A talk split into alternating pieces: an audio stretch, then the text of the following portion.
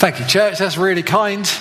Uh, if any of you know me, my name's Rich. Um, I'm the youth pastor here at King's Church High Wycombe. And I have uh, three kids, three young kids uh, Natalie, who's seven, Samuel, who's five, and Anna, who's one. And one of their favourite books is this book called The Smartest Giant in Town. Does anyone know that book? The story of the smartest giant in town. Some of you here. This story is about a giant called George. And right at the start of this story, George buys a new outfit. And he loves this new outfit. And, and he's walking home from this shop. And what happens is he runs into all these different animals in need. And because George is like he is, he gives away parts of his outfit to these animals. So his tie becomes a scarf for a cold giraffe, his shoe becomes a house for a little white mouse, to the point where he even ends up giving away his belt to a dog who is crossing a bog. See, this guy gives and gives and gives until his trousers fall down. And if that is not an example of radical generosity, then I don't know what is. See, we're looking at this series on generosity.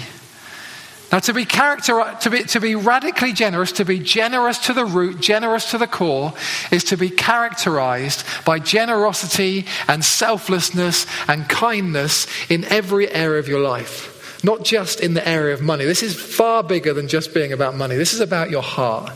This is about your heart. And I've been given this subject today generosity in relationships. And when I first heard that subject, I was kind of like, this is a big subject. This is a huge thing to address. See, I'm sure if you're like me, you will love generous people. I love being on the receiving end of other people's generosity. And since we've been part of this church, me and my wife, we've experienced incredible generosity in this church. People who've brought us gifts, people who've cooked meals for us, friends who look after our kids so we can go out and enjoy some time together, people who are sacrificial with their time and their words and their prayers, people who are so generous. This is a generous church. And you know, generosity is so important in relationships. Well, we're going to look at a very specific form of relational generosity this morning. We're going to look at forgiveness.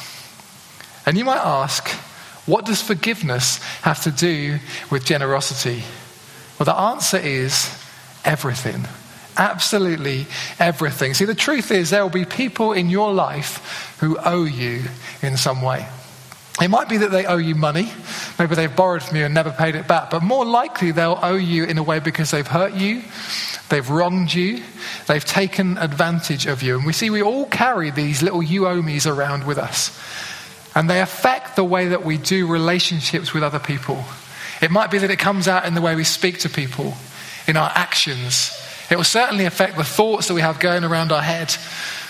And the point I want to make this morning is this that being radically generous means choosing to release people from the debts that they owe you. And I believe we're going to be celebrating here this morning. I believe as we, as we set people free from the debts they owe us, I believe God is going to free us. He's going to free us. You know, He's a God who always loves to free His people. It's what He's like. It's what His heart is. It's what He's always been like. He sets people free. I believe He's going to do that here this morning. So it's worth saying, or oh, this afternoon now, sorry. So it's worth saying that, that forgiveness is a huge subject. This is a huge subject, and we're not going to be able to cover everything to do with forgiveness in this next bit of time. And you may have some follow up questions after it. And that is why it's really, really important to be part of one of these generosity small groups. It means that you can go and talk about this stuff in the week, that you can unpack the stuff that I've talked about this morning, that any thoughts that are going through your mind you can talk about in those groups. I also want to say that as we talk about forgiveness, I know that for some of you, this will be particularly hard. This will be a particularly big issue. Because we've all been hurt, just as we've all hurt people. But for some of you, you may have been wronged in ways that are absolutely horrendous. You've been through things that I have never been through. And I don't want to pretend for one moment that I know what that is like for you or that forgiveness is easy. And some of the examples that I use this morning to make a point are deliberately trivial, but that's not to make light of this issue at all. It's not to belittle it. You know, this is a huge deal. And I have confidence in the Lord this morning and in His power to bring healing and bring freedom in a way that changes people's lives here for good. So let's look at this subject. If you've got a Bible, um, I'd love you to turn with me to Luke 17. What we're going to do is we're going to look at Luke 17, verses 3 to 6 now. And then verses 7 to 10 slightly later on. So verses 3 to 6. Luke 17, 3 to 6 says this So watch yourselves. If your brother or sister sins against you, rebuke them. And if they repent, forgive them. Even if they sin against you seven times in a day and seven times come back to you saying, I repent, you must forgive them. And the apostles said to the Lord, Increase our faith. And Jesus replied, If you have faith as small as a mustard seed, you can say to this mulberry tree, Be uprooted and planted in the sea, and it will obey you. Let's just pray for a moment. Father, I thank you that you're here. This is a huge subject. Lord, I ask that you would give me the sensitivity to handle this well.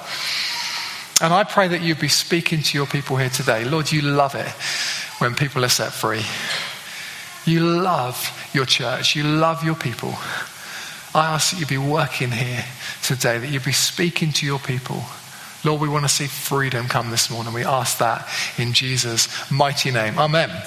Amen. Okay, so this passage is Jesus talking to his disciples about what it means to be part of the kingdom of God. He's saying, if you're going to follow me, this is the impact that it's going to have on your relationships with other people.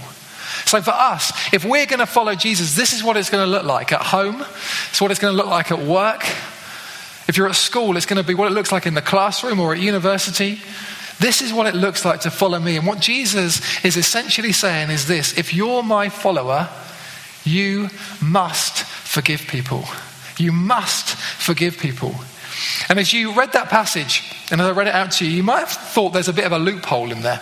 Because it says if Jesus, uh, so it says if people, if someone sins against you seven times, that you have to forgive them. Does that mean that on the eighth time you are free to start planning revenge against a person? It doesn't mean that. It doesn't mean that at all. What it, what it means is this number seven was symbolic to Jewish people. It meant fullness, it meant completion, it meant perfection. So when Jesus says seven times, what he's saying is this if someone sins against you again and again and again, still you forgive them. Or if someone sins against you in the most fully, most complete, most wrong way that it's possible for any human being to sin against another human being, still you forgive them. And you know what? That is staggering. That is a huge thing to ask. And the disciples know that. It's why the disciples say, increase our faith. Another way of saying that is, but Lord, that is impossible. We cannot do that. We need help. And if you're going through your own journey this morning of trying to forgive someone for something they've done to you, you'll know how hard this is. Perhaps you respond in the same way. This is impossible. So we're going to look at three things today. We're going to look at three things why we must forgive, what forgiveness costs, and the secret of forgiveness. So, first of all, why we must forgive. So, Jesus says this really interesting line in verse 3. He says, Watch yourselves. Watch yourselves. Whenever someone wrongs you, watch yourself. Watch your mind. See what happens to your mind. See what happens to your heart. Pay attention to how you respond when someone wrongs you. Why does Jesus say that? The reason I think is this is because unforgiveness is incredibly dangerous. Unforgiveness is dangerous, not to the person who's wronged us, but to us. It's to us. Hebrews 12:15 says this, "See to it that no bitter root grows up to cause trouble and defile many." Now, I'm not really much of a gardener, but we had to do some gardening this week. We've moved into a new house, and in the garden, we've got these bulrushes. And I thought we'd just dig these things up. But actually, this was a lot harder than I thought it was going to be. And the reason it was a lot harder than I thought it was going to be was because these roots had gone down really deep, and they were hard, and they'd been there a while, and they were hard to remove. And it was almost like these roots had become part of the landscape, they'd become part of the garden. And you know what? In a similar way, if you let anger and bitterness come in and stay in you, it will become a part of you. And it will change you. And you can become defined by unforgiveness. And it will impact your relationships with other people. Negative thoughts will start going round and round your head, and you'll become afraid of trusting people. Your heart will become hardened, and you'll become less generous as a result. And you know what? It can even make you ill. Unforgiveness can make you ill. It can lead to anxiety and depression and have all kinds of negative effects on you. Galatians 5:1 says this, it is for freedom that Christ set us free. See, unforgiveness never ever leads to freedom. And God wants so much more for us, for his people. He wants us to live in freedom. So he says, if you can find the strength to forgive, and we'll look at how we do that in a moment, if you can find the strength to forgive people over time, you'll find yourself becoming more generous and more trusting and more loving. To be radically generous in relationships means to forgive.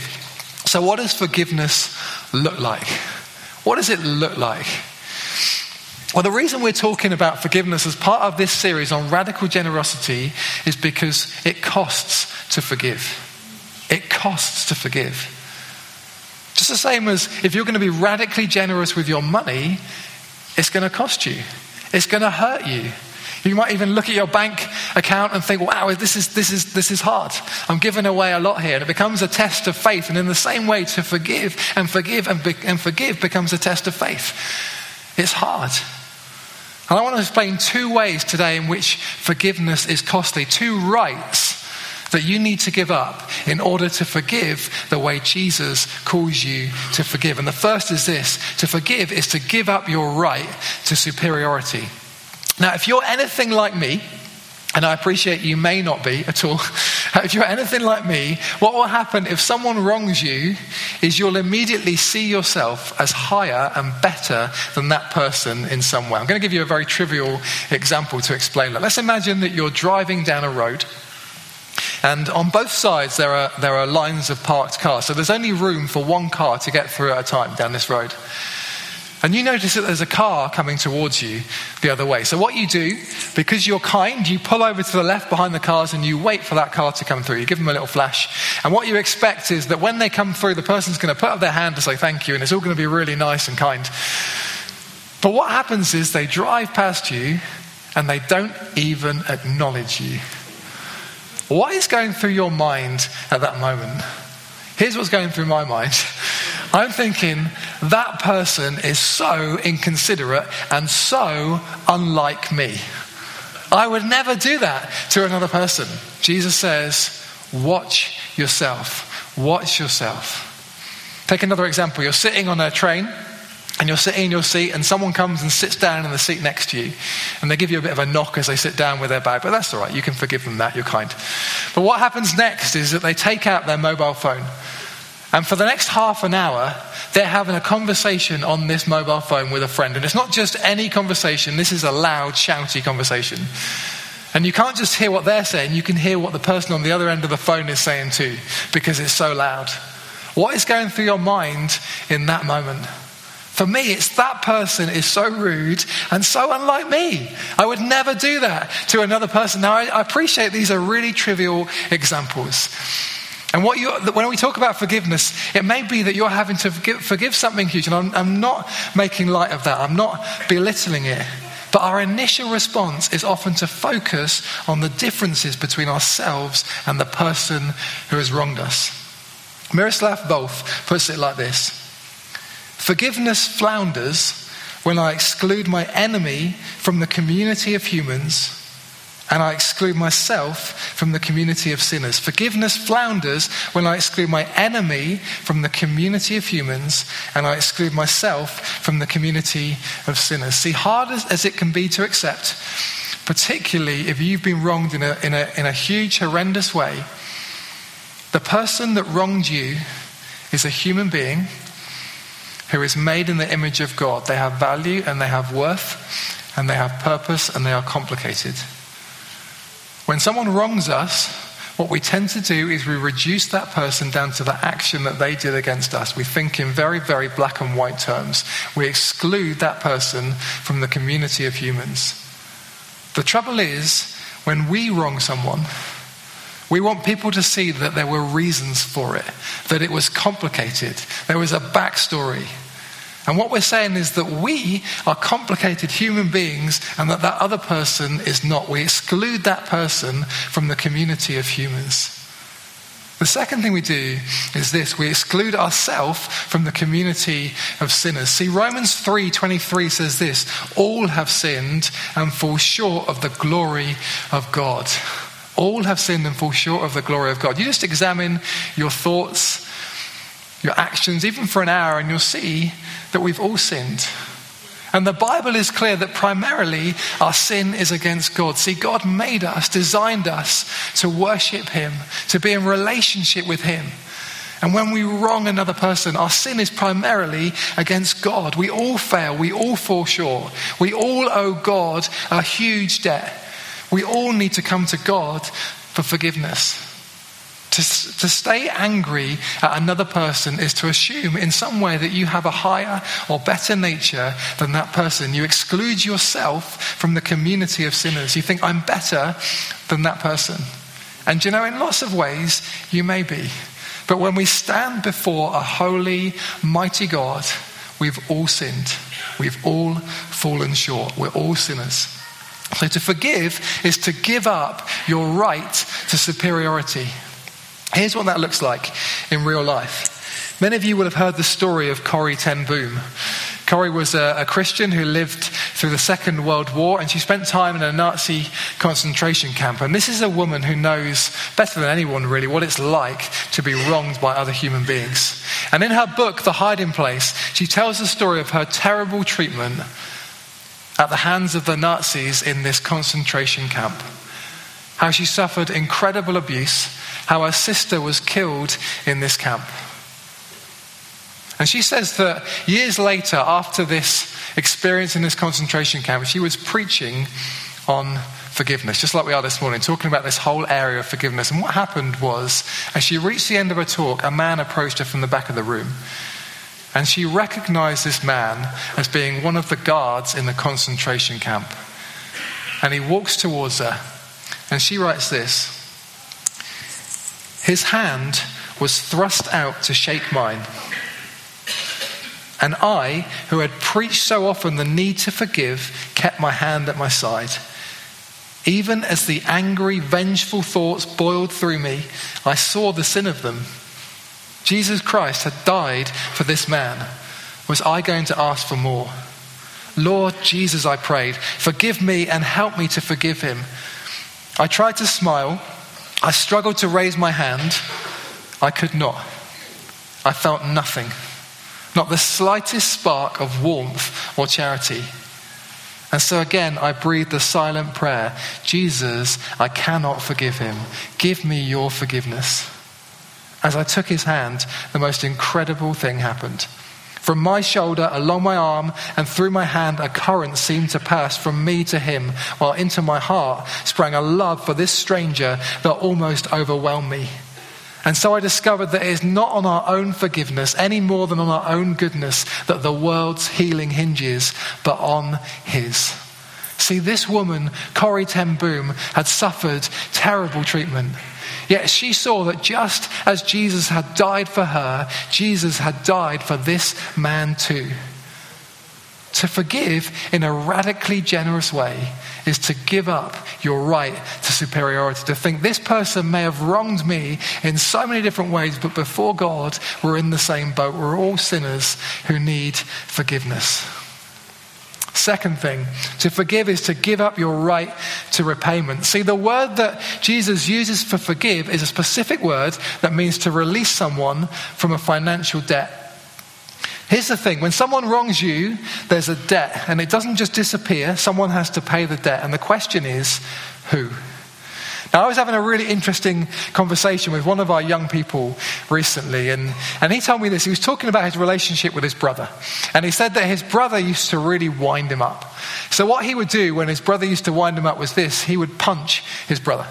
Very normal brotherly response, I guess. He would hit his brother. But this young man loves Jesus. And he made a decision to forgive his brother. And what that looked like for him was that every time his, his brother wound him up, he chose not to punch him. He chose not to hit him. And what he said to me was interesting. He said this that it hurt not to hit his brother. It hurt him. Whenever he made that call not to punch his brother, it hurt him. Why did it hurt? Because he was giving up his right to repayment and he was absorbing some of the cost himself. Do you know, this stuff is hugely countercultural and hugely counterintuitive. Because the natural thing is that we want to take revenge. We want to make the person pay for what they've done to us. So someone makes our life miserable, we want to make that person's life miserable. Someone destroys our reputation, we want to destroy their reputation. Someone hurts us in some way, we want to hurt that person. And even if it doesn't play out outwardly, this stuff goes on and on in our minds. And we replay what this person did to us. We replay the video of it in our minds, and we want that other person to fail and to fall. And when we hear that they do, when we hear that something's gone wrong in their life, something in us cheers because it's payback. And you know, at the time, it feels good. Short term, revenge feels good. Jesus says again, watch yourself. Watch yourself. Because with all these thoughts that you have, and you think that you think that you're hurting another person, you think that you're hurting the person who's wronged you, what you're doing is hurting yourself. This person may have gone on with their life, but actually it's you that's stuck in this unforgiveness. It's you that's stuck in this rut. Unforgiveness never, ever leads to freedom. See, as unfair as it is, the only answer is to give up your right to repayment and to absorb the cost yourself. Dan Hamilton um, wrote a little book on forgiveness. He puts it like this Pain is the consequence of sin. There's no easy way to deal with it. Wood, nails, and pain are the currency of forgiveness, the love that heals. See, forgiveness has always looked like this. Forgiveness has always been costly because what did it cost God to forgive you for the things that you've done wrong? Was it that God just overlooked that sin? No, it's that Jesus absorbed it on the cross. He took it. And for Jesus, it looked like nails and pain and crucifixion. That's what it takes. That's what it takes to forgive. So when you're able to release another person, when you absorb the cost yourself, you give up your right to repayment, what is going on is you're becoming more like Jesus. You're becoming more like the Son of God. And here's the wonderful thing that when you do that, when you choose to release a person from the debt that they owe you, you find that actually it's you who's released. It's you who goes free. It's you who finds freedom. So, how do we do this? I appreciate, I've been preaching on this. This is the third time I've preached on this this morning. This is a huge deal. This is a hugely challenging subject. So, how do, we, how do we find the strength? How do we find the power to forgive other people? We're going to come to that in a moment. We're going to look at what Jesus says in response. But first, I just want to say a quick thing on this word rebuke.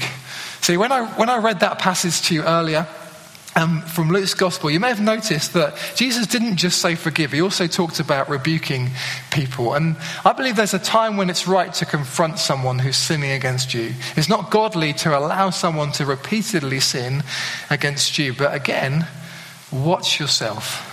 Watch your motive for doing this. See, too much confrontation and rebuke is just revenge in disguise. That's all it is. If you haven't forgiven that person inwardly first, if you don't want the best for that person, no matter what they've done to you, then, then this is, that's not rebuke. It's, it's likely that you're going to speak to that person just to get revenge. And you know, too much of this stuff is played out on social media where everyone can see it on Facebook, on Instagram, on Twitter. This stuff should be done face to face, one on one, with the right heart, with wanting that person to flourish. And to do that, you need to forgive that person first inwardly. See, this stuff is so hard and so huge. And we might respond like the disciples. We might say, Lord, increase our faith. I can't do this. This is so hard. This seems so impossible. So, what is the answer to this? What is the secret to becoming someone who forgives in hugely, radically generous ways? I believe the secret is this it's to understand who we are and who we're working for. I said we come back to Jesus' response. We're going to do that now. This is Luke 17, verses 7 to 10. This is what Jesus says to his disciples. He tells a story, as he often did. And when you first glance at it, you can think, actually, what relation does that have to forgiveness? What relation does that have to the question that the disciples ask? Stay with it. I think there's something beautiful in here that, that Jesus wants to say to us. He says this Suppose one of you has a servant ploughing or looking after the sheep? Will he say to the servant when he comes in from the field, Come along now and sit down to eat? Won't he rather say, Prepare my supper, get yourself ready, and wait on me while I eat and drink? And after that, you may eat and drink. Will he thank the servant because, because he did what he was told to do? So you also, when you've done everything you were told to do, should say, We are unworthy servants we, are only, we have only done our duty. Now, as I said, this story is challenging. I've been wrestling with this throughout the, this week. It seems at first that Jesus is being really, really harsh. I believe he's actually being really kind to us. He's being, being really kind to us. Here's what he's saying He's saying that we have to remember that we are servants and that he is the master. He's the master, we're his servants. When we don't forgive, when we hold people to account, when we make them pay for the debts that they owe us, what we're doing is we're sitting in the judgment seat. We're acting like masters and not servants. And you might say to me, but that person, what that person did to me was so wrong. And if you knew what they'd done to me, you'd agree that they deserve punishment. And you know, you're probably right. You're probably right. But you're not God. And the Lord has seen what happened to you.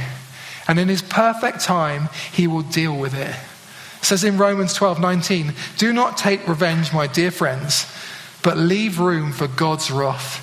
For it is written, It is mine to avenge, I will repay, says the Lord. See, forgiveness isn't about sweeping things under the carpet as if what happened to you didn't matter.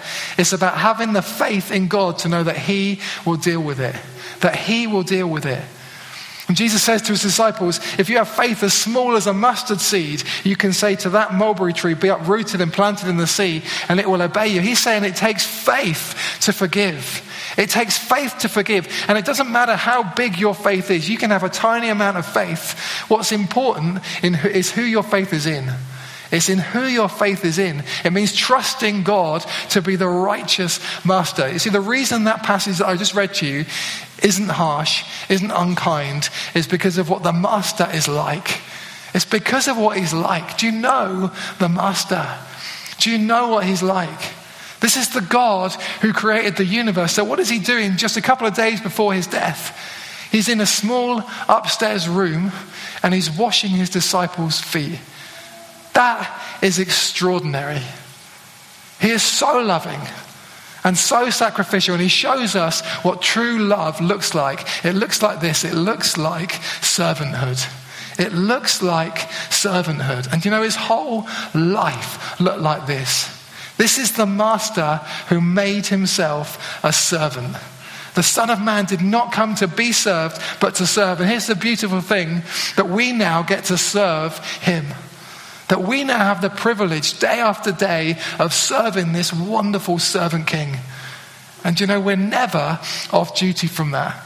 See, we can sometimes think, I've done all this, I've, I've given all that, I've worked so hard for God, surely now He'll be satisfied with that. But Jesus says, You're a servant. This is what you do. Your life should be marked by servanthood. And He's not saying that our service to Him is meaningless or useless. But he's reminding us of who we are, the privilege of our role of serving this incredible master. So even when we've forgiven people, we don't stop as if our work is done. We don't claim some sort of moral high ground.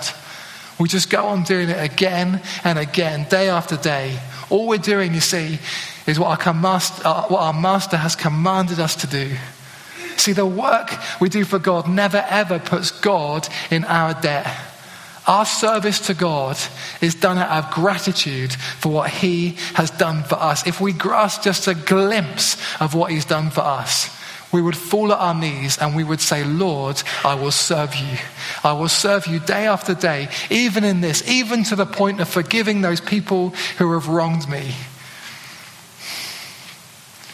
Just to finish, in Jesus, one of Jesus' other teachings on forgiveness in Matthew chapter 18, Jesus tells the story of the unmerciful servant.